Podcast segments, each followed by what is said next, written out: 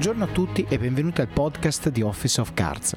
L'ospite di oggi si chiama Luca Nai Oleari ed è il founder e amministratore delegato di Alma Agency, un'agenzia creativa davvero particolare. Luca è anche figlio d'arte e, come Andrea Scavolini che ho intervistato nell'episodio 19, ha scelto di non seguire il sentiero tracciato dalla sua famiglia e si è messo a cercare la sua strada, una strada che lo ha portato a trovare se stesso e una dimensione che lo rende davvero realizzato, sia professionalmente che personalmente. Una storia in cui sentiremo come Luca ha trovato la sua strada, quali criteri ha utilizzato per capire che cosa gli piaceva davvero, capire su quali elementi della sua infanzia e adolescenza avrebbe voluto costruire la sua personalità e la sua professionalità. Sono certo che troverete questa storia interessante tanto quanto l'ho trovata interessante io. Prima di lasciarvi l'episodio vi ricordo alcune cose. Partiamo da una nuova iniziativa. Tempo fa avevo attivato l'opzione abbonamento di Apple Podcast per condividere i podcast in anteprima con gli ascoltatori, ma così facendo lasciavo fuori oltre la metà di voi che non usate dispositivi Apple. Ho quindi deciso di abbandonare quella strada e usare invece Patreon. Se volete ascoltare gli episodi in anteprima, appena ho finito di sistemarli, spesso con uno, due o anche tre mesi di anticipo rispetto alla data di pubblicazione ufficiale, andate su patreon.com barra Office of Cards, troverete il link nelle show notes di questo episodio e iscrivetevi. Riceverete una notifica appena carico un episodio e ovviamente caricheremo altri contenuti esclusivi nei prossimi mesi, quindi assolutamente vi aspetto lì. Poi altra novità, ho lanciato un altro podcast che si chiama Pillole di Office of Cards, in cui troverete estratti di pochi minuti tratti da episodi passati di Office of Cards oppure dal mio canale YouTube. Se avete scoperto da poco questo canale, Pillole è un modo per farvi un'idea dei contenuti di ciascun episodio, di tutti gli episodi vecchi, una sorta di trailer se volete. Se vi piace un contenuto potete andare a sentire l'episodio completo da cui è stato tratto, così da cogliere appieno il senso della frase inserita nel suo contesto. Se invece siete ascoltatori di lunga data, beh, i primi episodi hanno ormai 4 anni, quindi Pillole è anche per voi, per aiutarvi a ricordare concetti che forse si sono un po' sbiaditi nella vostra memoria. Andate quindi a cercare Pillole di Office of Cards nel vostro player di podcast, Apple, Spotify o qualsiasi altra cosa usiate e iscrivetevi. Ah, dimenticavo, diversi ascoltatori mi hanno detto che hanno scaricato alcuni episodi e tagliato frasi che si ascoltano spesso per motivarsi. Bene, con Pillole regole vi faccio io il lavoro, quindi mettetele dritte in repeat e andate a spingere. Poi c'è la pagina YouTube, che ovviamente si chiama Office of Cards in cui condivido contenuti su vita aziendale, produttività personale, leadership, gestione delle persone e delle relazioni. Ad esempio, troverete video su come fare slide perfette, come ottimizzare la vostra routine mattutina, pratiche per il biohacking e molti altri temi che mi rendono efficiente e produttivo e che sono certo possono essere molto utili anche a voi. È un canale che mi permette di esprimere i concetti che imparo in una forma diversa, non solo audio, ma condividendo anche schermate, grafici, foto, video Insomma, credo sia una comunicazione più completa e immersiva che ha il potenziale di arrivare più in profondità del solo audio. Andate quindi su YouTube e cercate il canale Office of Cards, iscrivetevi e mettete la spunta a invia tutte le notifiche quando pubblico nuovi video. Non vi spammo, lo prometto, ma così siete sicuri di non perderne nemmeno uno. E infine c'è la newsletter che trovate su Substack, scritto S-U-B S-T-A-C-K digitando Office of Cards. È breve, la mando di domenica e contiene alcune riflessioni su crescita personale e professionale, ottimizzazione del tempo, produttività. La uso anche per avere un dialogo con voi, per fare sondaggi su che contenuti volete che io produca per voi, per raccogliere i vostri feedback, testare idee, annunciare quando faccio per esempio degli eventi dal vivo o delle live QA su YouTube. E contiene anche una sintesi di tutti i contenuti che ho pubblicato in settimana. Se vi piace il podcast, non perdetela. Bene, non mi resta che lasciarvi all'ospite di oggi. Buon ascolto! Allora, buongiorno Luca Naio Leari e benvenuto al podcast di Office of Cards. Ciao, ciao Davide e grazie per eh, accogliermi qui. Bene, anzi grazie a te per accogliermi qui nel, nell'ufficio della tua azienda. Allora, io voglio leggere un post che tu hai scritto eh, qualche giorno fa, ma prima volevo raccontare un aneddoto personale che è inerente a questo post. E questo aneddoto personale è che molte persone, eh, soprattutto quando mi sono laureato, mi hanno chiesto ma perché non vai a lavorare da tuo papà? Allora, eh, i miei genitori un'azienda automa- avevano un'azienda di automazione industriale piccola, una quindicina di dipendenti nel Veronese e io ho studiato ingegneria elettrica perché lo sbocco naturale era quello. E poi, diciamo, quando è capitata, quando mi sono laureato, il placement del Politecnico mi ha suggerito eh, diverse opzioni lavorative e una di queste era la Siemens. Allora io ho fatto un ragionamento strategico, ho detto se vado a lavorare alla Siemens acquisisco delle competenze che possono essere utili e propedeutiche a lavorare in quell'industria, in ambito automazione industriale. Vado a lavorare alla Siemens e scopro che non mi piace. Ok, questo è un problema perché comunque lavorare nell'azienda di mio papà avrebbe significato eh, fare di quello che facevo alla Siemens il mio mondo, con tutto che il lavoro era leggermente diverso, ma l'industria era questa, tipi di clienti, tipi di problemi, tipi di processi molto simili. E poi caso ho voluto che nel mio caso, in maniera totalmente non deliberata, non cercata, è squillato un giorno il telefono e mi hanno offerto un lavoro in eBay, la cosa più lontana possibile da quello che potevo immaginare essere poi il mio futuro, che per me ha significato in maniera totalmente casuale l'ingresso nel mondo delle digital companies, nel mondo B2C, perché io in Siemens facevo B2B, eh, in un mondo che poi mi ha portato anche, perché quell'industria nel mondo delle tecnologie era in forte crescita e soprattutto in Italia c'erano tipicamente le sedi italiane di aziende internazionali, ma ha portato anche all'estero, ma ha portato anche a vivere e lavorare in Svizzera, in Inghilterra, Stati Uniti, eccetera, eccetera. E nel mio caso è stata veramente una botta di fortuna, perché io sapevo che non mi piaceva Siemens, sapevo che non mi piaceva quel mondo, mentalmente avevo anche escluso che sarei poi andato a finire a lavorare con mio papà, anche perché o ti piace tanto o altrimenti poi ti scorni e quindi poi alla fine vai anche a logorare il rapporto probabilmente eh, personale e quindi ho detto no, non, sapevo cosa non volevo, non sapevo cosa volevo, la fortuna mi ha indicato la strada e così. Qualche giorno fa, dopo che avevamo deciso di fare questa intervista, leggo questo post di Luca che ho qui davanti agli occhi e adesso leggo a tutti voi. Situazione oggi in banca, ma il suo cognome è famoso. Diciamo che è conosciuto, risponde Luca, ma lo sa che io ho ancora due orecchini bellissimi che metto spesso? E Luca continua eh, raccontando la sua riflessione su questo aneddoto che gli sarà capitato dalle 15 alle 20 milioni di volte. volte. Esatto. Una volta, quando mi trovavo in questa situazione, mi sentivo in profondo imbarazzo e dicevo sempre che erano stati i miei genitori e io non c'entravo nulla. Lo facevo perché essere un imprenditore e figlio di papà e vivere con quel paragone per me è stato per molti versi schiacciante. Anche lavorando sodo, come mi hanno insegnato a fare, infatti, non è facile né possibile lasciare il segno nel cuore delle persone come fecero i miei negli anni Ottanta. Non è questione di talento o capacità, ma semplicemente un dato di fatto. È cambiato il mondo.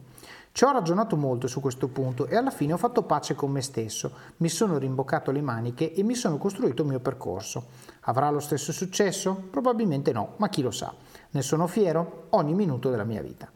Mentre in tanti avrebbero usato il loro cognome come ariete per fare breccia, io per tanti anni addirittura quasi lo sussurravo perché volevo essere scelto o no, a prescindere dalla mia storia.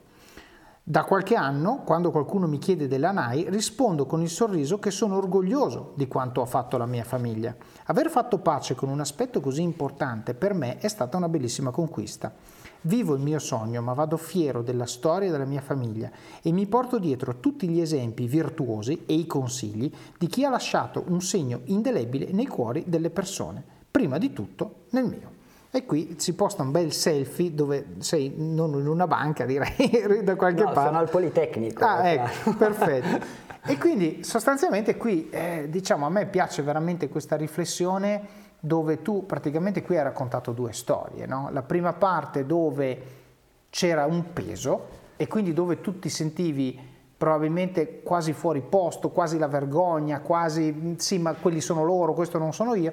E oggi invece dove dici io di fatto sono il prodotto di quello e anche se non ho mai dato un contributo attivo alla società, il fatto di averli a casa la sera, la, il calcetto la domenica, poi adesso ci racconterai, ti ha comunque dato un imprinting che ti ha permesso di creare un po' il tuo percorso. E perché ho voluto raccontare il mio aneddoto prima? Perché per me è stata la stessa cosa, ovviamente su una scala molto più piccola, ma io mi rendo conto che c'è tantissimo dei miei genitori in quello che io faccio oggi e soprattutto nel come lo faccio, semplicemente lo applico a una cosa che loro non hanno mai, diciamo, del tutto compreso, figli di una generazione diversa. Però quello che può essere un, un, senso di disagio per il fatto che dici cavoli, però forse io potrei andare là, forse gli farebbe piacere, forse se non sono là gli dispiace e allora il figlio il prodigo, insomma, tutte queste cose qua. E poi alla fine dici, alla fine il ruolo di un genitore è quello di installare il sistema operativo in suo figlio, non tutti i software. I software te li scegli tu. E, però se il sistema operativo è buono, sceglierai i software che più ti aggradano e poi tutto funzionerà a meraviglia. E, e, io penso che quando un genitore vede un figlio che comunque trova una strada ed è contento e arriva a un diverso significato della parola soddisfazione professionale, è comunque contento. Però è un viaggio, è un percorso che assolutamente mi interessa approfondire. Quindi Luca, io comincerei dall'inizio, no? dato che appunto tu hai un nome di questo tipo, inizierei da dal momento in cui tu hai capito probabilmente di essere Luca Naio Leari e quindi da dove inizia il tuo percorso, probabilmente saranno due storie, come figlio di e poi il tuo percorso come Luca.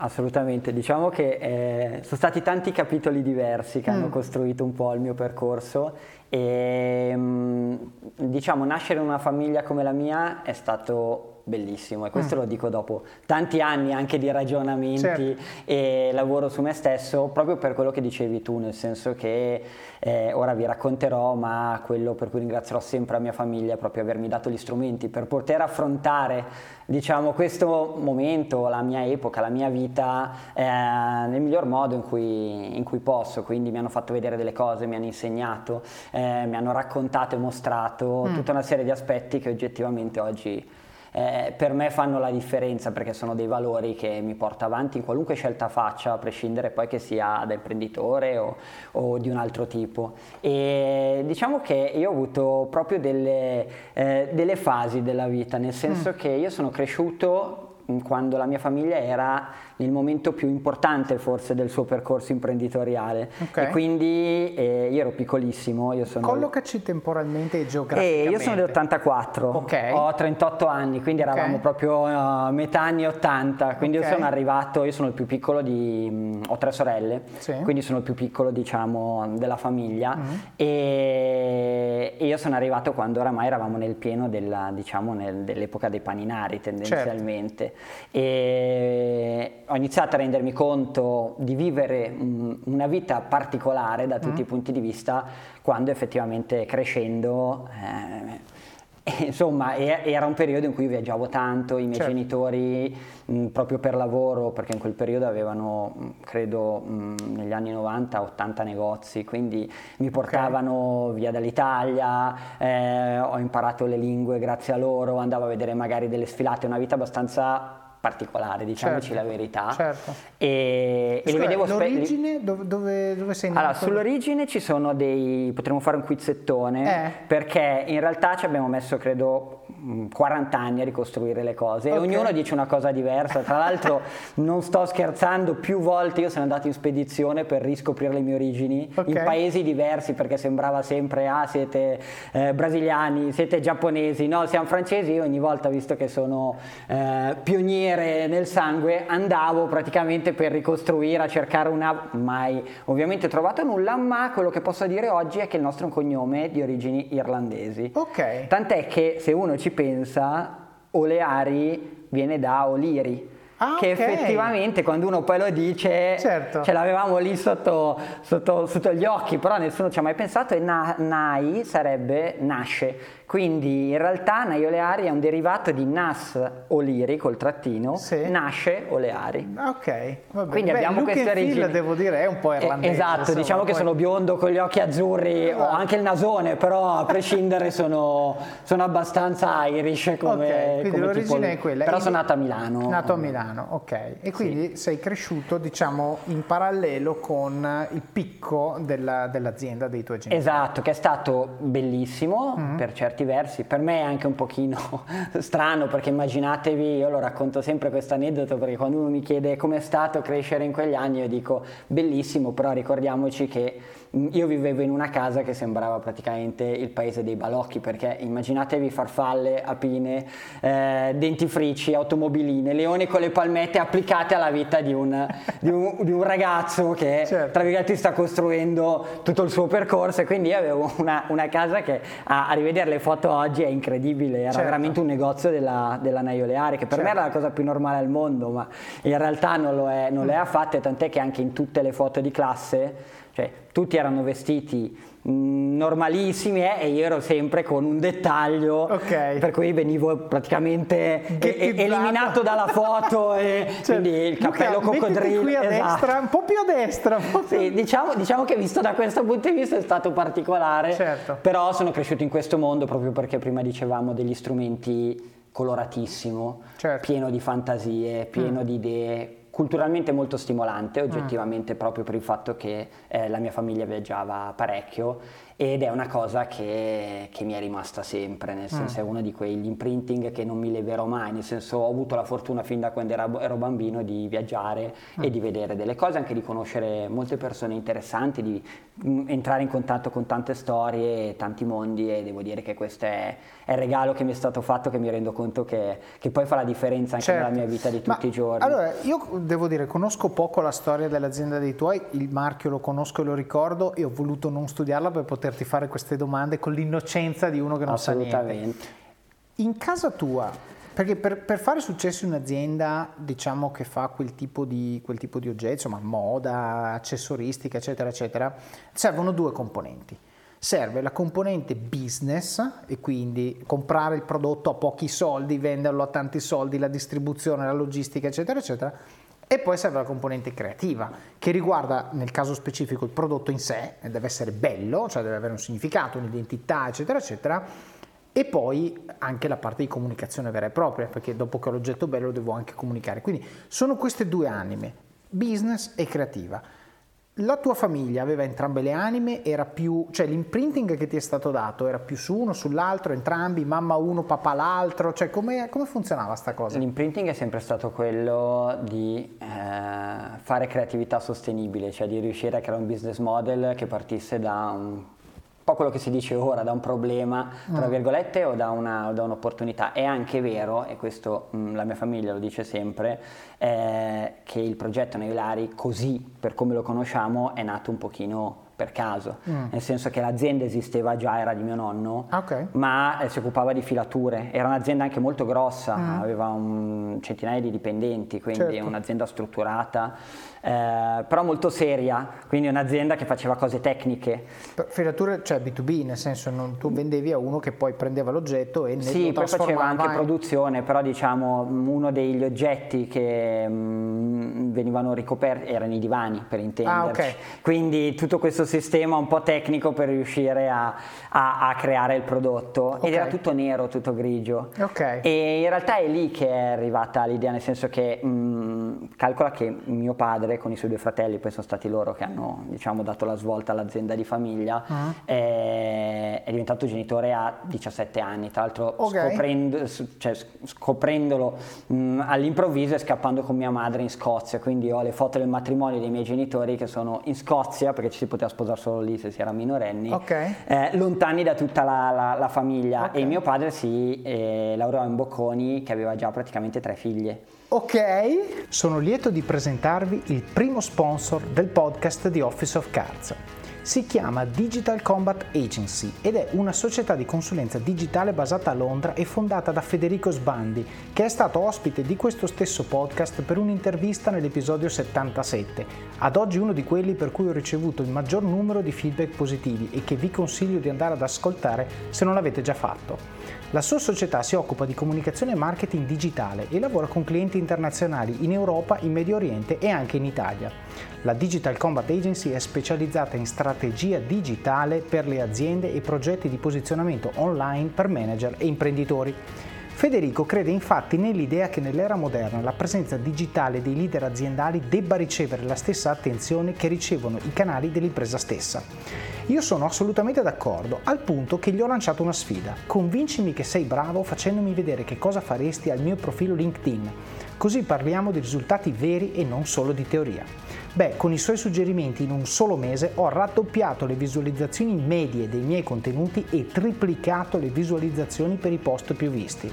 Se sentite che voi o la vostra azienda avete bisogno di supporto strategico sul digitale, visitate il sito web www.digitalcombatagency.com, agency scritto agency con la Y, non potrei consigliarvi posto migliore per prendere in mano la vostra strategia di comunicazione digitale e lo dico perché l'ho provato io stesso. Trovate anche il link in descrizione. Morì wow. mio nonno e lui e i suoi fratelli sì, avevano una base economica, però diciamo ah, che erano tre pisquani, come si certo. suol dire, usciti dagli studi, mh, mm, età un pochino diverse fra di loro, quindi certo. chi il maggiore e chi il minore, però si sono trovati praticamente con in mano un'azienda. Ah prima parlavamo di poter scegliere, sì. non hanno potuto scegliere nel senso che c'è stata questa di partita improvviso e hanno, si sono trovati a doverla gestire proprio Chiaro. perché c'erano delle famiglie, perché c'era una storia del brand e quindi si sono praticamente rimboccati le maniche e hanno detto ma noi come facciamo qui a, mm. a mandare avanti un'azienda che per noi è complessa certo. e che per noi non rappresenta il futuro mm. e lì è arrivato quel momento di creatività che dicevi tu, nel okay. senso che eh, è stato fatto un tentativo grazie a mia zia mm. che è la figlia del pittore Dova okay. che ha avuto l'intuizione di dire ma perché non rendiamo questi, eh, questi, tessuti così tristi, perché non li coloriamo un pochino, non gli diamo un po' di creatività? E praticamente cosa è successo? Che usando l'alta tecnica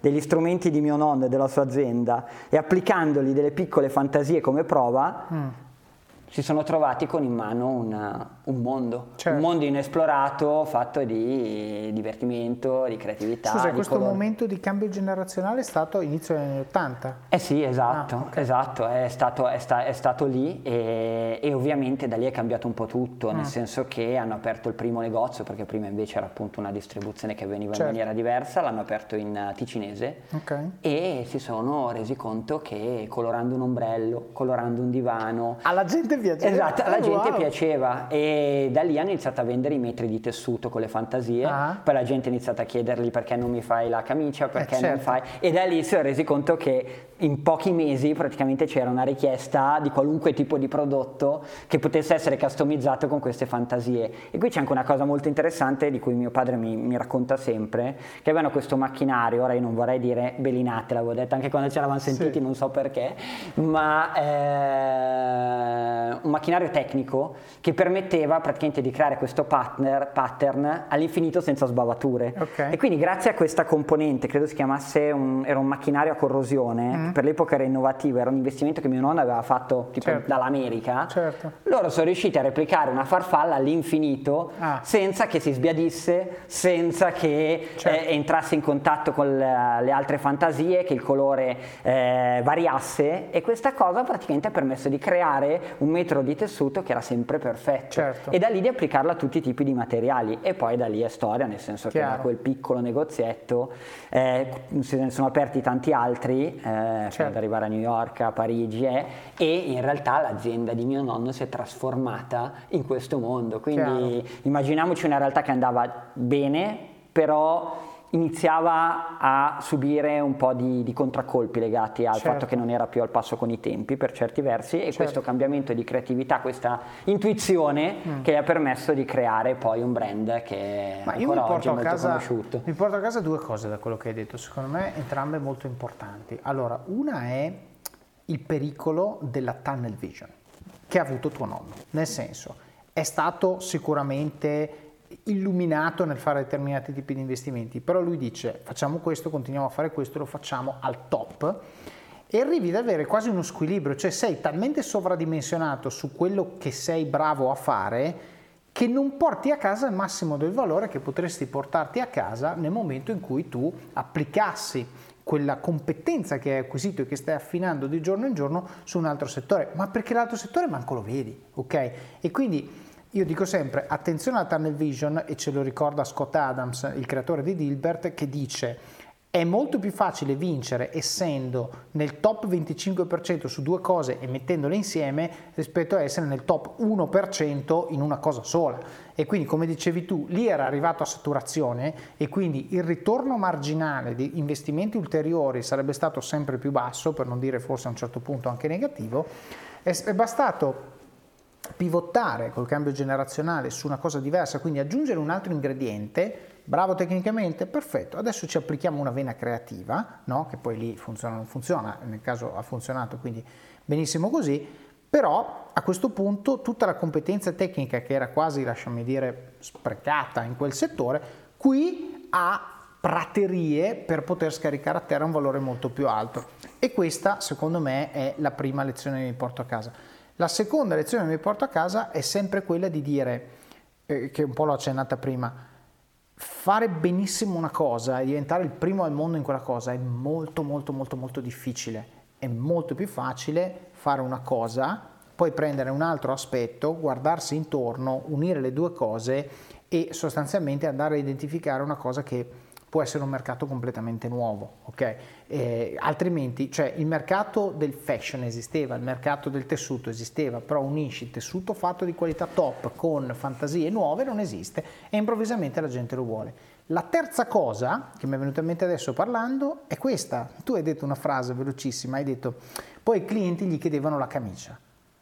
Benissimo, cosa vuol dire? Vuol dire che hai ascoltato quello che ti dicevano i clienti, vuol dire che non sei rimasto testardo dicendo eh, io faccio questa cosa perché la so fare bene e non faccio nient'altro, ma vuol dire che con grande umiltà, e anche l'imprenditore questo deve fare, metto il mio prodotto in mano alla gente e poi osservo e ascolto come la gente interagisce con il mio prodotto e questo mi permette di capire se il mio prodotto ha delle aree di miglioramento intrinseche, quindi proprio feature, No? Oppure se ci sono delle cose ancillari a quello che sto mettendo in mano al cliente che la gente vuole. Faccio esempio, adesso qui sul tavolo già abbiamo un iPhone e un iPad, la gente che aveva i primi iPhone diceva bellissimo, fighissimo, ma vorrei lo schermo un po' più grande. Bene, Steve Jobs invece che fare il telefono più grande gli ha dato l'iPad prima, poi sono arrivati a fare telefoni più grandi, però il concetto è se tu non ascolti quello che il cliente dice, a volte dice, altre volte eh, non dice ma si vede il body language, i commenti che fanno, eccetera, eccetera, ti fanno capire mh, la direzione da prendere. La bravura che deve avere l'imprenditore è quella di saper ascoltare questi segnali e devo dire, più un imprenditore ha successo, più è difficile, cioè più è facile che lui tenda, lui o lei, tenda a credere di più al suo intuito che l'ha portato dov'è, giustamente, con tanto merito, rispetto a invece dire forse se me lo dicono in 100.000 clienti dovrei darglielo. No, e questo mi è piaciuto molto questo tuo passaggio perché sembrava quasi casuale, ma non credo che fosse casuale quello di pivotare verso quello che i clienti chiedevano. No, no, assolutamente. Questo tema dell'ascolto l'ho ritrovato sempre poi mm. negli insegnamenti della, mm. della mia famiglia c'è da dire, questo va, va, va, sottolineato, che all'epoca era impensabile che ci fosse questa esigenza. Mm. Nel senso che poi quando si sono Dici resi che conto... il mondo non aveva bisogno di camicie con le farfalle. Diciamoci la verità, ma que- questo è un altro insegnamento della mia famiglia. Mi ha sempre detto, noi abbiamo sempre lavorato su quelle che erano forse dei sogni delle persone che non sapevano neanche di avere, certo. non sapevano di averli neanche noi. Infatti, quando mh, la mia famiglia, per la sua storia, viene paragonata alla famiglia di altri imprenditori, non c'era un vero business model, certo. cioè era una cosa che piaceva a, mio padre e ai suoi fratelli e a mia zia appunto che ha creato tutte le fantasie, che è stata immessa sul mercato quasi come un tentativo, come dicevi tu, mm, proviamo a vedere se riusciamo a cambiare qualcosa. Certo. E in realtà poi è diventata una, una necessità per le persone, tant'è che ancora oggi mi contattano per dirmi, io mi ricordo di quell'inverno, di quel Natale, che ho fatto due ore di coda per la borsa postino, mm. perché per me era un'icona, era un qualcosa che eh, ho messo da parte i risparmi, ma era un sogno portare portarmi a casa perché rappresentava eh, un'epoca, rappresentava un momento storico che per me faceva, certo. era, non tornerà più. Certo. Ancora oggi mi succede questa cosa, che mi venga chiesto se abbiamo le borse postino, se abbiamo eh, gli ombrelli, se abbiamo gli orologi ed è incredibile perché vuol dire che tu sei riuscito a toccare una vena che è quella dell'emozione, eh del certo. sogno e ora della nostalgia, certo. che non è una vena che poi leggere sui libri di, eh, teorici, cioè tu devi confrontarti con quello che hai fatto e lì scoprire quali sono le esigenze delle persone, certo. perché è un terreno inesplorato. Certo. E da lì quello che dicevi tu, l'importanza poi, una volta che hai capito che c'è dell'interesse, di riuscire a non rimanere sordo o miope nei confronti delle richieste che ti sopraggiungono, ma capire invece che devi mettere questa intuizione al servizio delle persone. Certo. E lì fa tutta la differenza del mondo. Certo. E sul primo punto che racconti raccontavi tu che ti ha colpito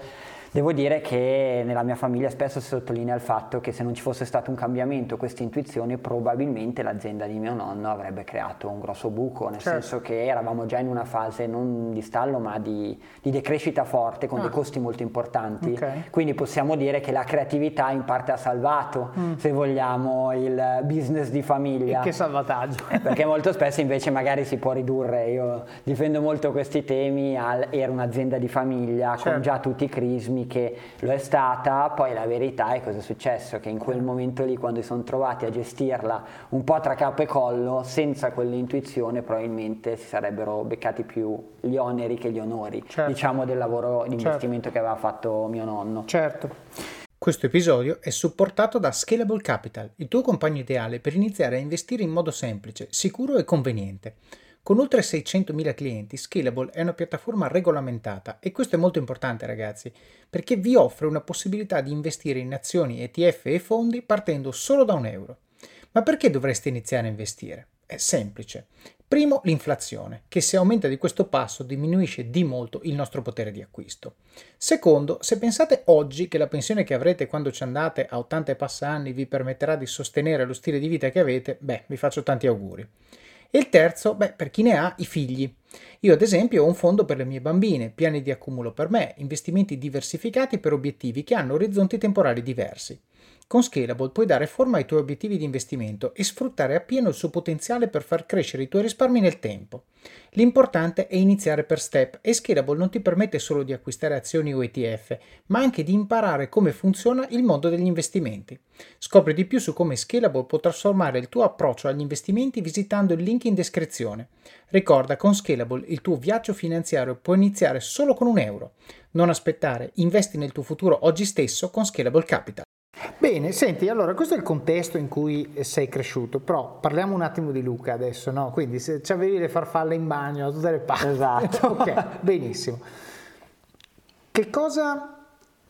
Quando è stato che hai capito che quello non era, non sarebbe stato il tuo sentiero? Forse c'è, c'è, un'altra domanda da fare prima che è che cosa hanno fatto le tue sorelle, perché questo secondo me è un contesto che può aiutare molto a capire. Tutte le, le mie sorelle hanno scelto tutte percorsi diversi. Ok. Eh, tutte liberi professionisti, mm. imprenditori. Okay. Poi su questo magari racconterò perché ovviamente è un po' nel DNA della famiglia. Quindi... No, esatto, perché se tu arrivi come ultimo, diciamo, io lo dico sempre, io sono stato primogenito e, e, e vedo che tante cose che faccio io, mio fratello, in qualche maniera vengono più facili perché la, la, la via è tracciata, certo. no? quindi è per quello che è un contesto importante che ti chiedo. Eh, no, in realtà calcoliamo che c'è un aspetto importante da sottolineare, che la Neoleari non è eh, più nostra da tanti anni, mm. quindi in realtà c'è stata un una prima diciamo, caduta dei lupini eh, dove quando io ero adolescente mm-hmm. mh, c'è stata la crisi del tessile mm-hmm. ed è finita l'epoca dei paninari, è finito diciamo, quel momento d'oro eh, della, dell'azienda e quindi in realtà Mm, diciamo si è chiuso un capitolo uh-huh. e ci siamo dovuti un pochino reinventare come certo. famiglia, nel senso che è stato ovviamente un, un, processo graduale che poi ha portato alla chiusura di un, di un progetto uh-huh. e, e, quello è stato il mio primo in realtà bagno di coscienza e consapevolezza, per uh-huh. questo anche che ho scritto quel post, certo. perché ovviamente nella testa delle persone eh, ci sono sempre, ma è normale che sia così, lo faccio anch'io, dei, delle parole chiave ricondotte a dei mondi, quindi certo. il concetto di figlio papà, di papà per dire oggi vuol dire una persona che magari è cresciuta nella bambagia, che ha dei contatti e questo sicuramente è stato vero nel mio caso, nel senso certo. che a livello di contatti, di imprinting sono cose che mi porterò avanti per sempre, però ho scoperto sulla mia pelle invece cosa vuol dire eh, ripartire da zero, mm. quindi avere se vogliamo molto a disposizione perché mm. è innegabile che sia cresciuto in un ambiente molto benestante certo. e poi ritrovarmi che in realtà quando si è chiuso questo ciclo mm. eh, ricostruire un pochino un percorso e allora certo. lì ti fai delle domande, nel senso che quando capisci che eh, certe cose possono andare e venire, la tua vita può cambiare, puoi scegliere o ti rimbocchi le maniche o passi il tempo a rimpiangere, tra virgolette, i tempi d'oro. E qui quanti anni avevi quando è successo? Eh, qui sono stati più o meno adolescenza mm. inoltrata, quindi quando avevo 17-18 anni. Quindi prima che tu dovessi attivamente prendere in mano la tua vita, ma abbastanza in là perché tu fossi pienamente consapevole di quello che stava succedendo. Sì, anche se poi nel tempo devo ammettere che quando succedono certi cambiamenti così importanti, perché è stato un cambiamento ovviamente abbastanza grosso nel mm. nostro stile di vita, te ne rendi conto dopo. Okay. Eh, perché per un periodo, mh, mm, ma non lo fai consapevolmente, però cerchi di mantenere le tue abitudini, mm. non vuoi tra virgolette accettare mh, mm, giuste o sbagliate che siano, certo. tra virgolette di dover ridimensionare tutto quello che sei, tutto quello che fai, di dover cambiare. Eh, se vogliamo l'attitudine nei confronti di certi approcci mm. e, e, esperienze, però la verità è che poi ti rendi conto che, certo. che, che è così e io dico sempre che questo passaggio mi ha permesso di essere la persona che sono oggi, mm. nel senso mi ha permesso di ripartire un pochino da quello che davvero volevo, quindi non potendomi affidare tra virgolette al business di famiglia, ma comunque in ogni caso vedendo la storia della mia famiglia non l'avrei fatto a prescindere, tant'è che poi i miei genitori hanno magari lo racconterò, però continuato nel mondo dei negozi più avanti, uh-huh. quando sono ripartiti e io non, tra virgolette, amo il loro mondo, ma non è eh, ad oggi la mia avventura. Mm. E, e, quindi c'è un po' questo meccanismo di mh, mm, capire che valore dai davvero tu alle cose, certo. cioè cosa per te è importante e lì mi sono reso conto che tante cose che avevo fatto fino a quel momento le facevo perché ero nato in quell'ambiente, perché ero abituato così. Certo, per ma inerzia, non, esatto, per scelta. Esatto, ma non era detto che fossero quelle le che tue. mi facevano stare bene. Certo. Eh, il fatto che fossi abituato magari a certi ambienti o il fatto che fossi abituato a certi tipi di chiacchiere con le persone non era detto che fosse assolutamente quello certo. che io cercavo, era quello che mi ero trovato bellissimo, meraviglioso, una cosa che... Eh, per cui molti farebbero carte false per poterci accedere, però poi quando esci da diciamo, quella, quel privilegio ti rendi conto che tante di quelle cose nella tua vita non le, non le rivuoi, non certo. sono per te eh, diciamo necessarie, sono superflue poi per un periodo mi sono detto magari è un po' la volpe l'uva, nel senso che non potendoci più accedere, magari tu eh, ti rassegni al fatto che quindi dici no, sono il male, nel senso non frequenterò mai più certi ambienti, non me ne frega più niente certo. di un ristorante di un certo tipo. La verità è che poi ognuno è fatto È il modello Kubler-Ross, tutti i 5 stages of grief. Eh, eh, esatto. Ma alla fine, secondo me l'hai detta, l'hai detta molto bene, cioè, ed è una cosa anche quando io faccio coaching ai ragazzi e alle ragazze dove magari si parla di esigenza di cambiare lavoro, no? io cerco sempre di capire eh, non tanto cosa c'è che non va dove vai, ma cosa cerchi. E spesso e volentieri eh, la risposta a questa domanda è un elenco di bullet point di, di cose, di, di, oggetti, cioè di, di, voglio quello stipendio, voglio quel tipo di ruolo. Voglio... E io faccio sempre la domanda, dico perché? E poi ignoro la prima risposta, poi lo chiedo di nuovo perché? Perché alla fine quello che manca secondo me in tante persone, e tu hai avuto questa forcing function esterna che ti ha imposto di dover fare questa riflessione, è una piena consapevolezza di quali sono i nostri valori, cioè che cos'è per me importante e quindi una volta che l'ho deciso, cosa faccio sopra, torno al discorso del sistema operativo e del software, cosa metto sopra per nutrire ciò che è importante sotto. Perché tu dici, se io guido la Ferrari, mi abito a guidare la Ferrari, il giorno che mi tocca guidarla appunto mi girano le scatole. Però poi, se io mi faccio veramente la domanda e dico, ma perché mi piaceva guidare la Ferrari? E dici, perché mi piace che la gente si giri quando arrivo. Dico, ma è una cosa che ti piace veramente? No, anzi mi dà fastidio perché poi devo sempre essere vestito bene e quindi eh, se no mi prendo per il culo. Allora dico, allora ti rendi conto che se la vedi così è meglio se guidi appunto così non ti guarda nessuno quando vai in giro e il problema è che la gente questa riflessione non la fa e come dici tu, ciascuno di noi vive la vita che vive spesso e volentieri per effetto di una serie di non scelte fatte in precedenza, che sono però il risultato del nostro adattamento all'ambiente nel quale siamo cresciuti. Nel tuo caso ti sei adattato a un ambiente molto benestante, molto diciamo ricco di opportunità perché la tua famiglia ti ha dato questo. Ma anche tanta gente che si abitua ad ambienti molto più normali, se vuoi, lasciami usare questa parola, insomma non che il tuo non lo fosse, ma diciamo a cui più persone possono probabilmente diciamo associarsi, ti ritrovi comunque a vivere delle routine che sono figlio di decisioni prese da altri attorno a te. Tu dici, ma questa cosa mi dà qualcosa oppure no? Il fatto, faccio un esempio, tutti i bambini maschi giocano a calcio. Ma chi l'ha detto? Magari non gli piace, fagli fare, io, io ho fatto judo, io ho fatto ping pong, ho fatto questi sport assurdi, il calcio non mi piaceva, però socialmente se non giochi a calcio sei sfigato. Eh, se quando gli amici ti invitano a calcetto tu sei sempre quello in porta, ti senti sfigato. Dico, ma, ma, chi se ne frega? Cioè, se renditi conto, se per te è importante stare con loro, ma tu vai lì e stai in porta, che ti frega, non devi viverla male, ma il punto che cos'è? È sei lì per essere lì o sei lì perché vuoi essere il più bravo? Perché se vuoi essere il più bravo te lo devi far piacere, ti devi allenare, devi farti il mazzo e ci rivediamo fra dieci anni. Se invece l'obiettivo è stare con loro, tu puoi essere anche quello che porta le lattine di Coca-Cola alla fine della partita, perché l'obiettivo è diverso. E quindi la stessa cosa che potrebbe farti vivere quel momento male, perché sei ghettizzato, sei quello che non sa giocare, no?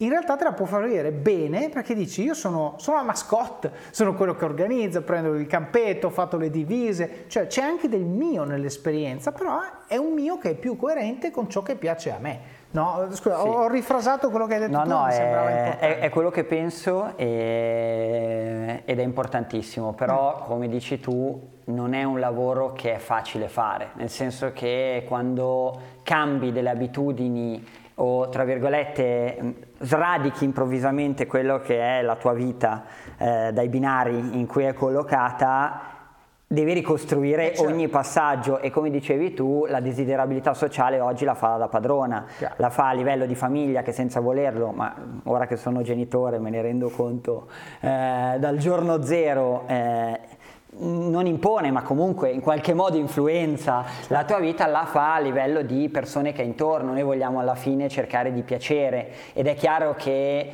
eh, in certi contesti è più facile piacere se tu non ti fai domande e rimani aderente eh, a quello che è, tra virgolette, un percorso preconfezionato. Cioè, non ti fai e non fai domande. E tra l'altro tu hai detto una cosa, non impone. Non impone, secondo me, è peggio perché quando una cosa me lo impongono, io tipicamente mi ribello. Ma quando invece è lì, nessuno me l'ha imposto, però è la, è la norma e a me tutto sommato fastidio non dà, ecco, è lì che subdolamente mi diventa un'abitudine e non me ne rendo neanche conto e cambia completamente la mia vita. Assolutamente, ma io infatti in quell'anno lì, quello dei 18 anni, ho voluto toccare il fondo, diciamo. Io sono stato, non, andavo mai a scuola, sono stato bocciato quell'anno. Okay. Ho voluto cambiare completamente l'idea che davo di me al mondo. Eh, questo atteggiamento del, passatemi il termine, figlio di papà ribelle, che si ribella un po' a quello che è stato il suo percorso, molto spesso è una, una moda, certo. è un tentativo di far vedere che invece per me è stata proprio una rivoluzione perché io mi sono reso conto mi sono liberato di alcune cose che oggettivamente per me sarebbero state un peso. Un bagaglio. Esatto, e quindi mm. sono stato un cane a scuola vergognoso, sebbene e qui poi ci leghiamo magari da dove sono ripartito, mm. io fossi molto portato ad esempio per alcune materie, proprio certo. a livello di mh, mm, caratteristiche, scrivevo molto bene ad esempio. Mm. Quell'anno lì ho deciso di farmi bocciare, non andando mai a scuola, però finendo l'anno con il massimo dei voti in italiano e nelle materie che mi piacevano, quindi certo. è stato un anno di dimostrazione al mondo. Poi però cos'è successo? E lì c'è stato il vero, un, un, un vero un bagno di coscienza che sono stato bocciato il giorno tra l'altro del mio compleanno, in un periodo in cui appunto la mia famiglia affrontava un cambiamento molto importante a livello economico eh. e anche di prospettiva e, e, e, sono stato svegliato e mi è stato detto oh, bravo Luca eh, tanti auguri ah sei stato bocciato Perfetto. e io ho pensato ma alla fine io a chi è che sto facendo del, del male mm. cioè lo sto facendo perché voglio tra virgolette cambiare e deludere, tra virgolette, le persone che intorno proprio perché non voglio rispondere a questo concetto di desiderabilità sociale, ma io sono contento oppure sto facendo un danno anche a te stesso? A me? Certo. E gli ho detto, ah ma sta a vedere che il pirla qua sono io. Okay. Cioè sono ripartito dalla consapevolezza di essere un po' pirla, scusa, scusa certo. il, il, termine, ma secondo me lo spiega proprio bene. Cioè, certo. come a dire, ero arrivato a un punto in cui per ripartire da me ho dovuto andare totalmente dall'altra parte, cioè mm. rimettere in discussione talmente tanto quello che la gente pensava di me mm. dal non essere neanche lì più me stesso. Certo. E quando mi sono reso conto che essere bocciato voleva dire ripartire, non avere più i compagni di classe, per all'epoca avevo la prima fidanzatina che era in classe con me, la mia mm. compagna di banco, quindi eh, e affrontare poi anche tutto quel periodo storico che sarebbe rivelato bello complesso, ho detto mm, forse qua devo, devo, capire cosa faccio per me e cosa faccio per gli altri. E lì è la prima volta in cui si è innescato questa piccola miccia che dicevi tu e ho, ho avuto, tra virgolette, l'intuizione di ripartire dall'unica cosa che sapevo fare davvero bene. Mm. Cioè io ho sempre scritto, okay. scrivevo poesie quando ero bambino, mm. uh, adoravo scrivere, era proprio una cosa che mi veniva naturale, scrivevo lettere quando viaggiavo, è sempre stato un mio modo di sfogarmi. Mm-hmm e allora quando mi sono, mi sono, ho finito il liceo ho, ho, scelto di fare scienze della comunicazione okay. e ho avuto la fortuna, e qui è stata la mia prima attività imprenditoriale, uh-huh. eh, che mi è capitato un po' per caso, di provare a partecipare a un concorso con due amici, uh-huh. ma davvero in maniera randomica, eh, un concorso in, che era stato creato da Franco Panini Scuole, che praticamente è comics, uh-huh.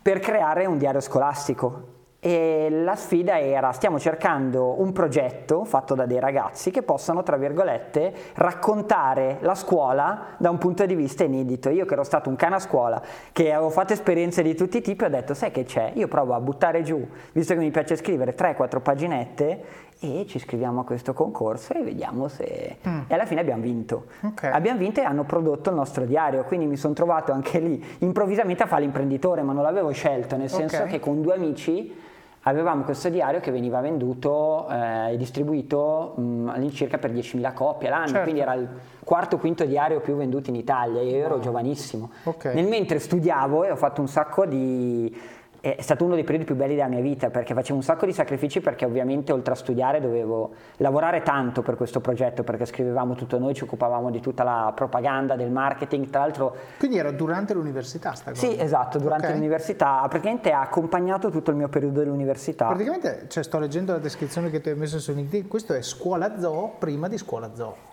Praticamente eravamo in... Sono partiti loro. In realtà eravamo, siamo partiti nello stesso momento, nel senso che ah. eravamo ah. sul mercato insieme. Okay, okay. Il nostro diario era eh, Piccolo atomo poco, sono un cane ma vorrei essere una, una renna e anche lì si denota una certa sfiducia nei confronti di quello che io pensavo di saper fare o non saper fare, nel senso che con i miei amici la prima cosa che abbiamo detto è facciamo il contrario di di tutto quello che fanno gli altri. Sì. Quindi apriamo un, uh, un, diario alla giapponese, certo. che è stata una mossa arakiri, mm, okay. nel senso che quando poi ne abbiamo vinto il progetto e l'abbiamo presentato mh, mm, tecnicamente, ci hanno guardato e hanno detto ma questo diario non lo comprerà nessuno. Mm. Però in realtà la sfida è piaciuta e è stato un diario di nicchia per molti, quindi non ha avuto poi, tra virgolette, la scalabilità e il successo che hanno avuto altri diari che si erano formati in quel periodo lì, però per quei pochi, per quelle persone, ancora oggi mi scrivono. Certo. Cioè è stato un diario sovversivo, non so certo. come dire, diverso da tutto quello che si vedeva in quel momento lì. E quindi devo dire che è stata una bellissima esperienza, abbiamo sbagliato tutto, nel senso che mh, mm, non sapevamo cosa fosse il marketing, non c'era il digital a supporto, nel senso che noi abbiamo fatto una prima tentativo di vendita eh, embrionale tramite e-commerce che era anche andato bene, ma la verità è che non c'erano i social che potevano supportare, non c'era il tema di, degli ambassador digitali, cioè tutte quelle cose che poi in realtà nella mia vita di oggi certo. no, nel 2004, esatto. nel 2004 era distribution, cioè il successo di sta roba era essere nelle edicole. Andavamo in libreria, andavamo in Rinascente, certo. andavamo in radio, cercavamo di utilizzare tutti i mezzi dell'epoca. Io sono andato in televisione una volta sola, questo la devo raccontare perché uno deve capire anche le, Mm, le avventure che ho vissuto in vita mia sono andato a Tele Lombardia e per me era un evento incredibile, avevo vent'anni, ho detto vabbè, fantastico, mi vanno a intervistare e praticamente è andata così. Mm, faccio la, mm, l'intervista lì e poi vado a casa per rivedere tutto il giorno di, eh, della messa in onda e praticamente dopo 30 secondi che raccontavo cosa fosse il piccolo atomo opaco mi mandano, mi tagliano e mandano una pubblicità del risotto mantecato per un minuto e mezzo e poi cosa succede? Che quando finisce la pubblicità del risotto mantecato non è che io riparto, no, cioè praticamente tutta la spiegazione del diario viene saltata ah, a pie pari okay. e quindi praticamente io ero diventato Luca del risotto ah, okay. mantecato agli occhi delle persone okay. quindi sono stato sostituito da una pubblicità ok di risotto mantecato sì non ho neanche mai chiesto il perché eh. oggettivamente era una trasmissione insomma che probabilmente era seguita solo dai miei genitori però mm. è stato il mio primo tentativo di essere mainstream con un media ed è stato un fallimento clamoroso, davvero è stata un'avventura agghiacciante, mm. però come dicevo in realtà poi tutto il progetto si è rivelato fantastico e mi ha convinto che comunque lo scrivere o l'impegnarsi per appunto documentare e raccontare qualcosa poteva essere un filone da seguire.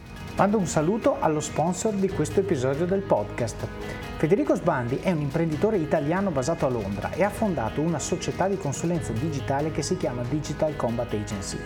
Federico è stato intervistato da me proprio in questo podcast e l'esperienza è stata talmente positiva che è voluto tornare qui con un piccolo spazio pubblicitario.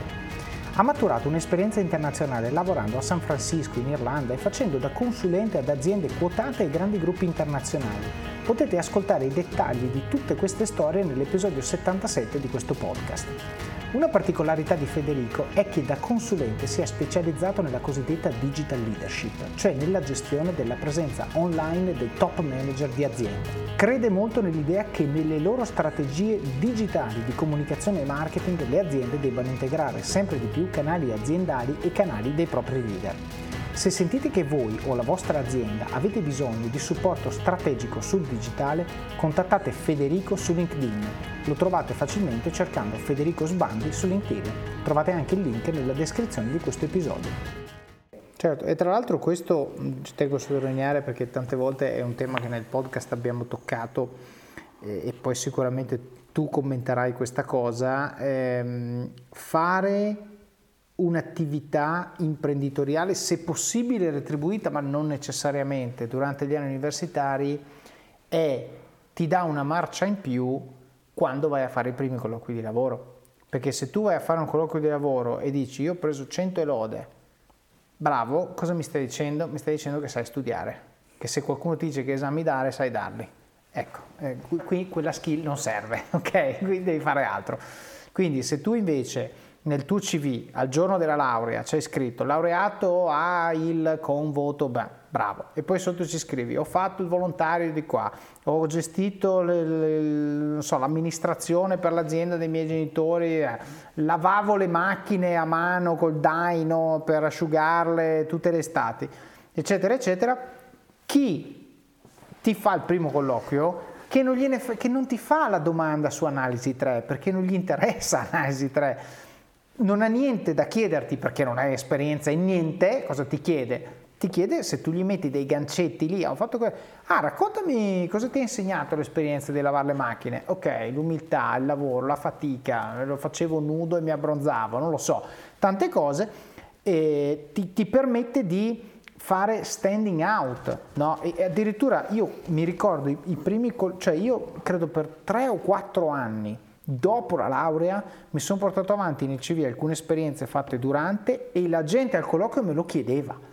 No, e dico, ma scusami, vengo da Siemens, vengo da eBay, fammi una domanda su quello. No, ma vedo che qui hai fatto durante... perché era interessante, no? E quindi il consiglio che do sempre io è quello, chiaramente di avere una side gig sempre, anche quando lavori, ma potenzialmente cominciare presto, no? eh, cominciare anche alle superiori se possibile ad avere delle side gig che ti insegnino il valore del lavoro e anche magari ti insegnino delle skill che poi puoi mettere al servizio di un datore di lavoro o di te stesso se fai l'imprenditore quando è ora, perché altrimenti, come hai detto tu, il primo lavoro che fai difficilmente sarà quello che ti fa diventare ricco, ok? Farai un mare di cavolate è meglio farle prima, quando magari ti costa poco, quando la posta in gioco non è altissima. E così poi dici ok, quelle cavolate le ho già fatte, adesso non le rifaccio, questa volta queste qua, queste decisioni le prendo nella maniera corretta e la probabilità che succeda una macro cavolata che manda tutto a catafascio è bassa, non è zero, non è mai zero, però è bassa, no? Ma infatti è, è, stato proprio così, nel senso che sicuramente quell'attività imprenditoriale che è durata quattro anni me la ricordo come uno dei, dei, periodi più belli della mia vita. Dall'altra non posso dire che sia stato anche uno dei più soddisfacenti dal punto di vista eh, economico. Eh certo. Quindi in realtà io cosa facevo? Io lavoravo nei bar o distribuivo delle altre riviste o facevo il promoter per praticamente poter continuare a sostenere il sogno di fare l'imprenditore. Mm. Quindi era un meccanismo al contrario. Come dici tu, è stato bellissimo in realtà vedere come poi questo diario è stato effettivamente il, il, più grande passepartout nei primi anni della mia carriera, nel mm-hmm. senso che quando io ho fatto la tesi di maturità, addirittura all'università, la cattolica mi ha chiesto di fare la tesi su questo diario mm. perché veniva distribuito lì okay. e quando poi sono andato a fare il primo colloquio di lavoro io che ero totalmente inesperto incapace ho detto oh io faccio l'imprenditore da quattro anni questo è quello che ho fatto certo. e alla fine ho fatto un colloquio vergognoso dove ho spiccicato quattro parole mm. e, e poi però questa persona si è letta al diario. Certo. Si è letta al diario e mi ha contattato. Io non ci avrei scommesso un euro perché era una casa di produzione video e radio okay. e si parlava proprio di contenuto. Io ero interessato a, a esplorare il mondo degli autori uh-huh. proprio perché avevo scritto per il diario, quindi mi interessava il giornalismo, mi interessava anche il tema della televisione e della radio. E questa persona cosa ha fatto? Praticamente quando me ne sono andato si è letto il diario, mi ha detto che ha riso tantissimo uh-huh. e mi ha ricontattato dicendomi per me basta questo. Anche se, te lo dico onestamente, poi è diventato un mio amico, mi fai stato il peggior colloquio mai fatto al mondo, cioè io non ho detto niente e ho portato avanti questo diario che era tra l'altro, con, cioè, non era il massimo ritrovato della grafica, del design e di tutto, ma evidentemente l'ho incuriosito come a dire, guarda, certo. io questo è quello che sono, certo. eh, se hai voglia di conoscerlo, si, vieni a, a, a, esplorarlo ancora di più e questo devo dire che nella vita mi è, mi è capitato. Poi un'altra cosa che dicevi te molto importante, mm. e questo è un consiglio che ho dato a me stesso all'epoca, ma anch'io do sempre a tutti, è prima inizia a lavorare davvero meglio è, che siano certo. qualunque tipo di lavoro, ma il concetto chiave è che mi sono reso conto proprio lavorando e studiando che quello che mi dava il lavoro non mi veniva dato dai libri, nel senso che erano due cose complementari, se vogliamo, e sinergiche, però io avevo bisogno anche di sbagliare, avevo bisogno di sbagliare prima degli altri, cioè di fare gli errori che poi ho rifatto ovviamente certo. anche dopo, però portarmi avanti vedendo com'era il mondo del lavoro, eh, confrontandomi con gente più grande di me, perché anche questo è un tema, nel senso il tema di entrare in ambienti dove tu sei il più piccolo e non farlo quando magari anche tu inizi ad avere 27, 28, 30 anni, ma farlo quando sei davvero il più piccolo, quindi certo. hai 19, 20 anni eh, qualunque tipo di lavoro, dal più modesto a se è una grande occasione ti ci infili dentro, ma la verità è che secondo me la differenza la fa proprio l'attitudine, cioè il fatto di rendersi conto che eh, non ti insegna nessuno a lavorare davvero fino a quando non lavori. Certo. E allora prima lo fai meglio è. Poi io ho scelto, proprio perché avevo già questa esperienza maturata alle spalle, ad esempio di non fare dopo il triennio un master e me ne sono pentito dopo. Mm. Eh, sono finito dall'altra parte della cattedra facendo il docente negli anni, mi sono reso conto di quanta qualità in più dava. Eh, lì ero giovane e avevo solo voglia di lavorare. Certo. Quindi quando mi sono laureato ho detto, ma sai che c'è? Io non vedo l'ora di di immergermi ancora di più perché mi gasa tantissimo lavorare, voglio vedere cosa so fare. Certo. Tornando indietro magari invece... Beh, ma guarda, tornando, tu, tu hai detto una cosa che voglio, voglio approfondire un secondo, no? tornando all'episodio da, eh, da, cui siamo partiti all'apertura di questo, di questo podcast, dove io ho detto che ho trovato eBay per caso nel 2007. E, e solo a quel punto, facendolo, ho scoperto che quello era il mio mondo quindi un altro modo per dire quello che ho appena detto è che io ho trovato la mia strada a 27 anni suonati, per non dire 28. Ma cioè, ragazzi, eh, quello è più, ad oggi è ben più del è il 60 e passa per cento della mia vita. Quindi ho passato il 60 e passa per cento della mia vita senza sapere qual era il senso, qual era la direzione. Pericolosissimo, pericolosissimo ragazzi, anche perché ce lo insegna Warren Buffett l'investimento assume valore quanto più a lungo lo faccio. Quindi chi comincia prima ha più tempo per fare il compound e che cosa vuol dire questo? Ha più tempo per fare errori a costo basso, ha più tempo per esplorare cose diverse con switching cost relativamente bassi, perché comunque cioè io due anni in Siemens mi hanno insegnato tantissimo, ma dal punto di vista carriera non mi sono serviti assolutamente a niente. E, e quindi mi è costato, tra virgolette, due anni di tempo quel fatto di non sapere dove diavolo andavo, no? E quindi invece se tu cominci con da studente, giustamente ti sfruttano tutti, ma va bene così, perché faccio esperienza, provo, faccio un po' il consulente, aiuto l'amico, provo, aiuto la mamma, provo, faccio di qua, faccio di là. E quello che però, l'abbiamo detto prima parlando, parlando di tuo papà, o insomma dell'azienda della tua famiglia, la capacità di ascoltare gli altri ce la devi avere anche nei confronti di te stesso. Cioè devi anche, quando fai una cosa, devi dire ma a me questa cosa piace e se sì perché? Cioè quali sono le, le macro meta componenti dell'attività che sto facendo che mi rendono felice? È un'attività analitica, è un'attività creativa, è un'attività dove posso lavorare tre di notte e io solo quando lavoro tre di notte sono contento, è un'attività che mi fa viaggiare e io voglio viaggiare, voglio vedere il mondo. Fatti questa domanda perché poi per grattare quel prurito ci sono milioni di modi ma quello diventa poi un filtro attraverso il quale tu potrai valutare con grande autoconsapevolezza le opportunità che ti verranno proposte. Perché se ti piace viaggiare e ti offrono un posto di lavoro nel controllo di gestione di una PMI italiana, forse devi dire no, perché è difficile che viaggi più del commute tra casa e l'ufficio mentre invece se ti offrono ehm, azienda cinese che cerca un responsabile commerciale per l'Europa, eh, quello forse magari ti interessa, no? se ti piace viaggiare.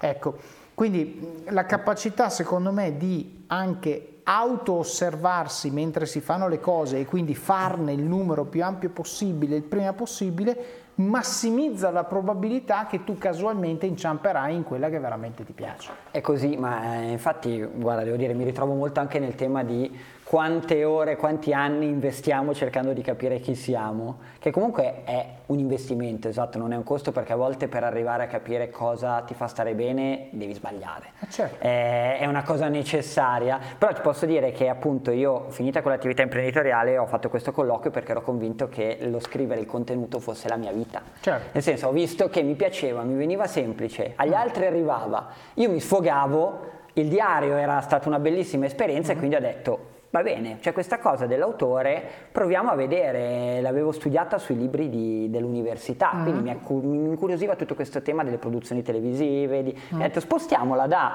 un diario scolastico alla televisione. Ok. E però per me quella era già una risposta e qui entra invece il fatto che per poterti davvero ascoltare ci vogliono vari step, nel senso che poi io ho fatto l'autore per radio e tv divertendomi come un matto perché sono stati, avevo 23, dai 3, 23 ai 26 anni mi sono divertito come un matto, mm. ma poi a un certo punto ho detto sì, ma ho trasformato quella che è una mia passione in realtà nel mio lavoro. Okay. E quindi praticamente non so come dire, avevo colmato tutto l'entusiasmo iniziale a imbuto andandomi a infilare in una cosa che per me a un certo punto iniziava a diventare ripetitiva. Ok. Perché un conto è scrivere quando ti viene di getto, un conto ad esempio fare come facevo io, mi occupavo di scalette radio, di televisione, di, dove dovevi fare la creatività, ma poi riprodurre meccanicamente tutta certo. una serie di cose. E poi devi fare quello che ti dicono loro. E non è de- esatto, eh. e poi non è neanche detto che tu sei più bravo. Certo. Quindi mi venivano bene delle cose che tra l'altro erano molto relative alla scrittura privata e creati- ehm, creativa e ironica. Mm-hmm. Che poi sono diventate la mia condanna, perché io non avrei mai pensato quando ho iniziato a lavorare che a scrivere in maniera ironica a un certo punto avrei detto, oh ma cavoli, ma a me pesa questa cosa, cioè svegliarmi ogni giorno, un po' come un comico, mm. e sapere che devi far ridere gli altri, mm. anche quando a te le cose non vanno bene, mm. anche quando tu sei in un periodo in cui, esatto, c'è la famiglia che magari si sta ricostruendo e non è semplice fuori, è una gran qualità perché è difficilissimo. Certo. E a un certo punto io ho iniziato a viverlo come un, un peso. Okay. Quindi ho detto, cavoli, quello che io so fare in realtà non lo voglio fare per tutta la vita, però il tema del contenuto è stato un fil rouge che ha sempre legato tutto. E lì è arrivato uno di quei segnali che dicevi tu, il mm. bat segnale, eh. Eh, che è stato la grande crescita del digital. Ok, quindi Perché? scusami, ricapitoliamo un attimo il percorso. Allora, tu hai fatto questa attività imprenditoriale poi ti sei lavorato in parallelo. Dopodiché hai fatto questa esperienza alla televisione come autore. Sì, freelance. Ok, freelance, autore freelance. E qui, dopodiché arrivi al punto in cui, 27 anni, eh, dici non mi piace che questa cosa che mi piace fare sia il mio lavoro perché il modo in cui lo faccio me la rende meccanica e toglie la magia e quindi non, non mi dà più quello che mi dava esatto. prima. Ok, e a questo punto bat segnale. Arriva una persona che eh? mi dice eh, guarda c'è questo progettino perché questa casa di produzione dove lavorava aveva tanti progetti okay. di contenuto e mm. quindi per, si affaccia a questo progetto digitale è un progettino minuscolo eh, e lì vedo il primo piano editoriale, eh, vedo il primo ragionamento su un algoritmo legato ai social, vedo il contenuto video che non è più spot ma è un contenuto digitale uh-huh. e dico provo a farlo io provo a farlo io e vedo cosa vuol dire gestire una community e scrivere. Tra l'altro mh, mm, all'epoca era totalmente diverso fare digital rispetto a oggi, nel senso che mi ricordo Epoca che avevo partecipato... 2008? Eh sì, sì. quindi e, e avevo creato un contest okay. eh, dove avevamo messo tipo per un brand in palio una card da eh, 5 euro. Mm con un, una challenge, cioè partecipa per vincere questa card per, e avevano partecipato, non lo so, 5.000 persone, okay. nel senso che non eravamo ancora arrivati al periodo del paga per avere visibilità, cioè tutto quello che facevi tendenzialmente comunque aveva un eco di risonanza. Certo. E ero rimasto sconvolto. Cioè la domanda che mi sono fatta è stata su più livelli, cioè ma quindi il modo in cui io faccio contenuto può essere declinato cioè che io vedo che è una data di scadenza, invece può avere un futuro, può essere declinato sugli strumenti del futuro davvero. Uh-huh. E lì ho iniziato a gestire pagine Facebook, ho iniziato a lavorare su dei blog. Cioè Ma sempre come freelance? Sempre come freelance, okay. sì, sì, sempre come freelance.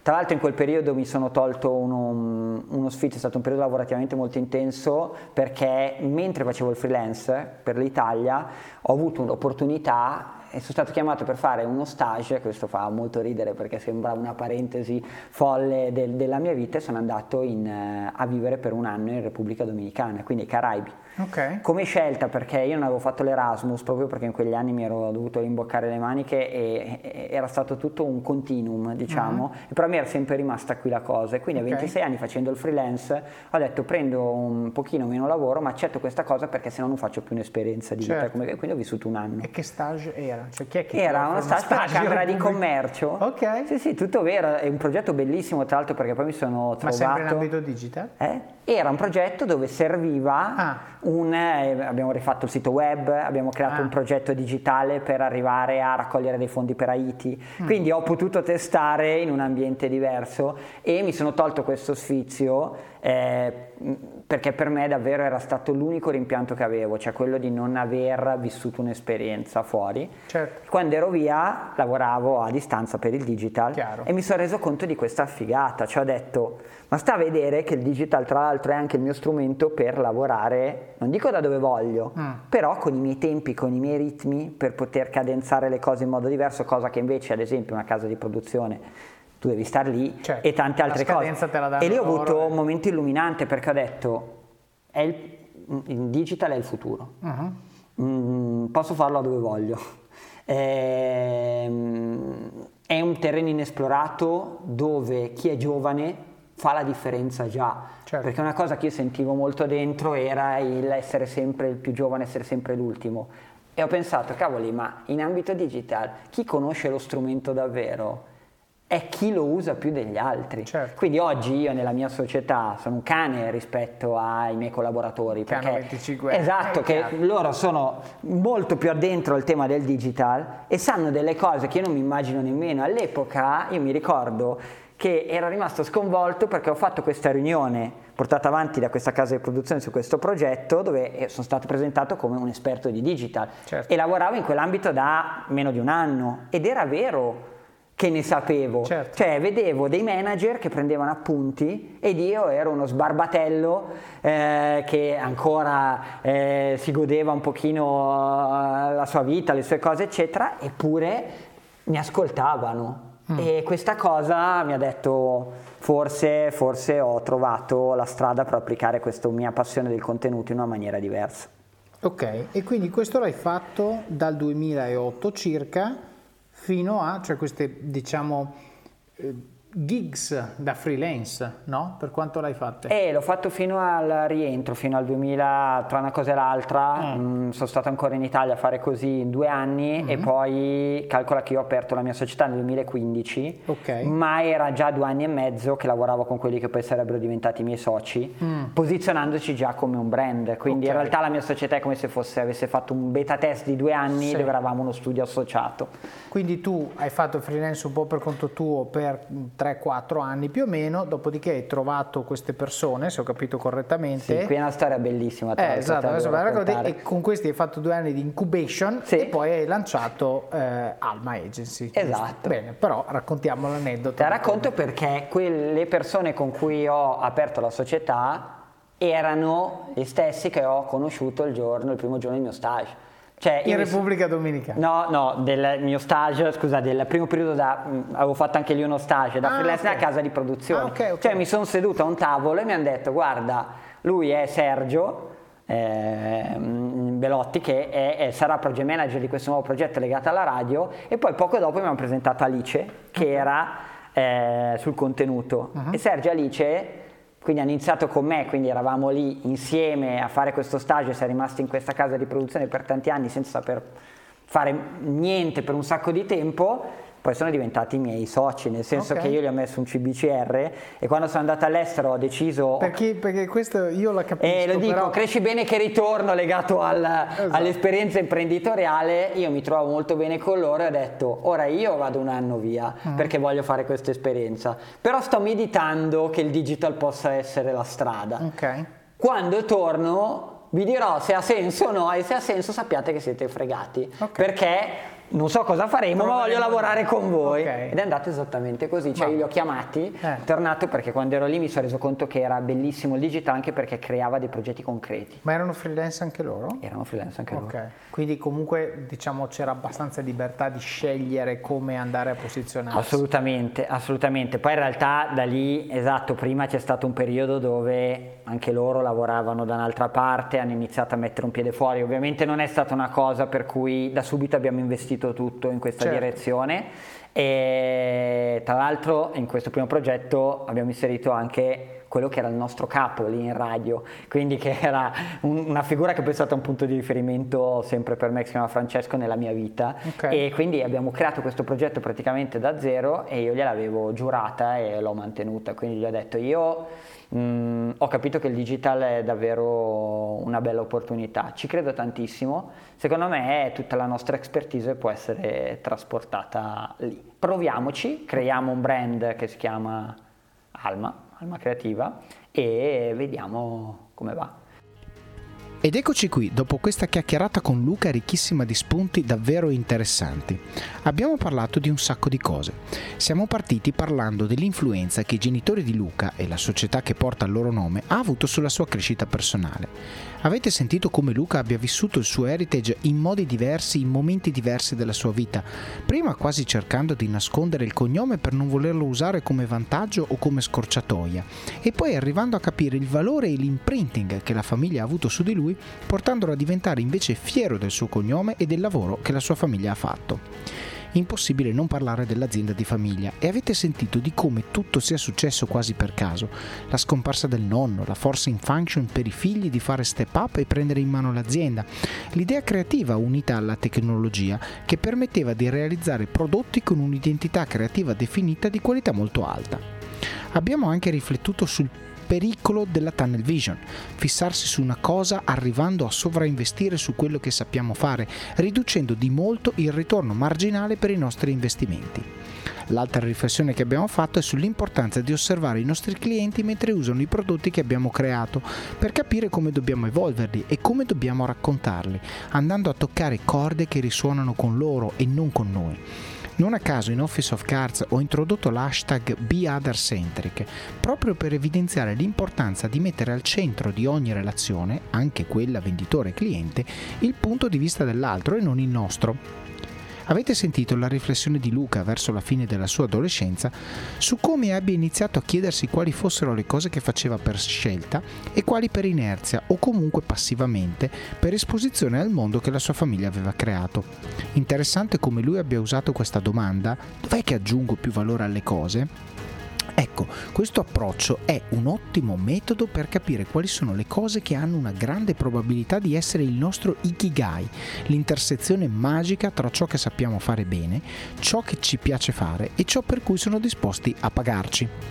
Avete sentito di come Luca, dopo un fallimento apparente, ovvero l'essere bocciato, abbia forzato su se stesso un'analisi che lo ha portato a capire quale fosse uno dei punti di forza sul quale avrebbe poi costruito la sua prima avventura imprenditoriale, ovvero la scrittura. Grazie ad essa ha avuto il coraggio di iscriversi a un concorso, vincerlo e avere di fatto un'azienda da portare avanti durante tutti gli anni dell'università.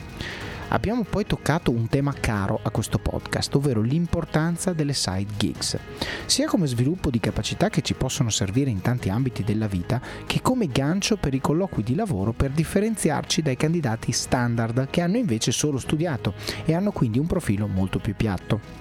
Abbiamo anche discusso di come fare per capire quali sono i motivi per cui una cosa ci piace o non ci piace, facendoci domande e andando a fondo delle cose. Eh sì, perché se capiamo le cause prime del perché ci piace una cosa, potremmo anche trovare altre cose che ci piacciono in egual misura, ma che magari non abbiamo mai provato perché non le avevamo guardate dal punto di vista giusto. Interessante l'aneddoto che Luca condivide in cui spiega come sia nata l'alchimia con quelli che sarebbero diventati i co-founder di Alma. Sapeva che avrebbe fatto qualcosa con loro anche se non sapeva ancora cosa. È davvero importante osservare le persone che incontriamo e con le quali interagiamo e chiederci, ma io con questo mi trovo bene a lavorare? Ecco, quando ci rispondiamo sì, è utile fare come Luca, piazzare un CBCR e ricordarci di queste sensazioni e se si presenta l'occasione chiamarli.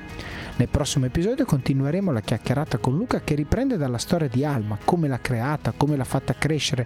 Luca è stato molto generoso e molto trasparente nel raccontare la storia dei primi incontri con i clienti, degli errori che ha fatto, delle volte in cui non era preparato, l'ansia che ha avuto prima di assumere il primo dipendente e come poi è arrivato a creare un'agenzia con un'identità definita, definita al punto che si trova a scegliere i clienti con cui lavorare per essere sicuro che sia un rapporto di partnership e non un banale rapporto cliente-fornitore.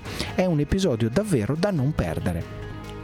Passiamo ora al supporto, la fase in cui siete voi i protagonisti e in cui dimostrate con pochi e semplici ma significativi gesti quanto impatto abbiano questi contenuti nel vostro quotidiano e quanto sia importante per voi che il podcast continui a crescere.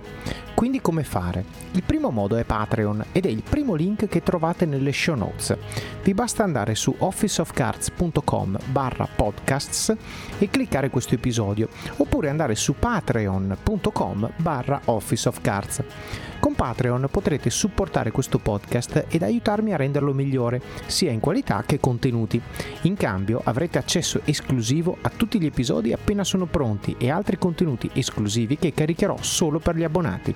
Grazie di cuore a tutti gli iscritti a questo club di supporter. Il secondo modo, come detto all'inizio, è il canale YouTube in cui dovete iscrivervi per ricevere notifiche quando pubblico nuovi video. E ovviamente se vi piacciono interagite con il canale e fate capire a YouTube e alle persone che vedono questi video che sono contenuti che vale la pena guardare e magari anche condividere. Basta un like, un commento e l'algoritmo di YouTube dice Oh wow, questi contenuti generano engagement. Aspetta che li spingo un po' nei video suggeriti di qualche altro utente. Quel tipo di algoritmi sono stati il mio lavoro per anni, so molto bene come funzionano e quindi vi prego spingete. Il terzo modo è lasciare recensioni del libro Office of Cards su Amazon, magari raccontando quali parti vi sono piaciute o quali tecniche e consigli avete messo in pratica e hanno avuto impatto nella vostra vita. So che molti di voi regalano Office of Cards ai loro amici. Chiedete anche a loro di lasciare la recensione del libro quando lo hanno finito. Il quarto modo sono le recensioni del podcast, sia su Apple Podcast, dove potete anche lasciare un commento, che su Spotify, dove potete lasciare solo le stelline. Ci mettete davvero 30 secondi, anche meno, ma è molto importante perché aiuta gli altri a scoprire e provare questo podcast. Il quinto modo, suggerite persone che vorreste io intervistassi o temi che vorreste io trattassi. Questo podcast lo faccio io, è vero, ma lo faccio per voi. Un po' come i regali che si dice debbano piacere a chi li riceve e non a chi li fa, anche qui sta a voi aiutarmi ad aiutarvi e identificare temi o persone che ritenete possano fare bene a questo gruppo. Il sesto modo sono i link nelle show notes, in cui trovate i principali punti di cui abbiamo parlato in ciascun episodio. Tutti i link a cose che magari non conoscete per poterle approfondire.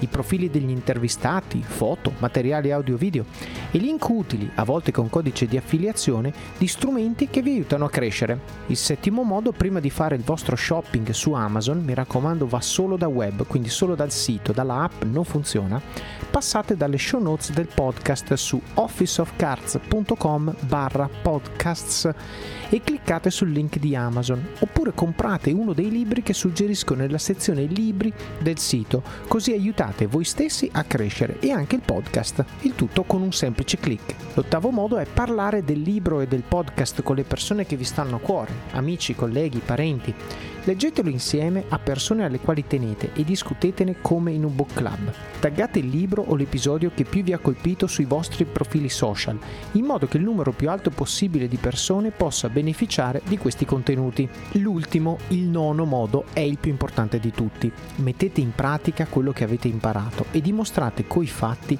che le cose di cui parliamo qui funzionano. Fatevi ispirare e contagiare dalle storie che sentite in questo podcast. Io intervisto persone davvero normali che però si applicano, si impegnano e lavorano sodo, raggiungendo così risultati eccezionali. Ed è una cosa che potete fare benissimo anche voi.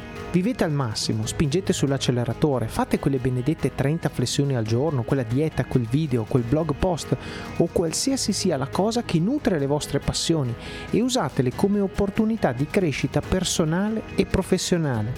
Lo so che è difficile, ma è proprio nelle difficoltà che troverete crescita e successo. Decidete ora chi dovete diventare per avere successo e raggiungere gli obiettivi che vi siete prefissati. Il vostro domani inizia oggi e il vostro oggi inizia adesso. Vi auguro buon proseguimento di giornata e di settimana. Alla prossima!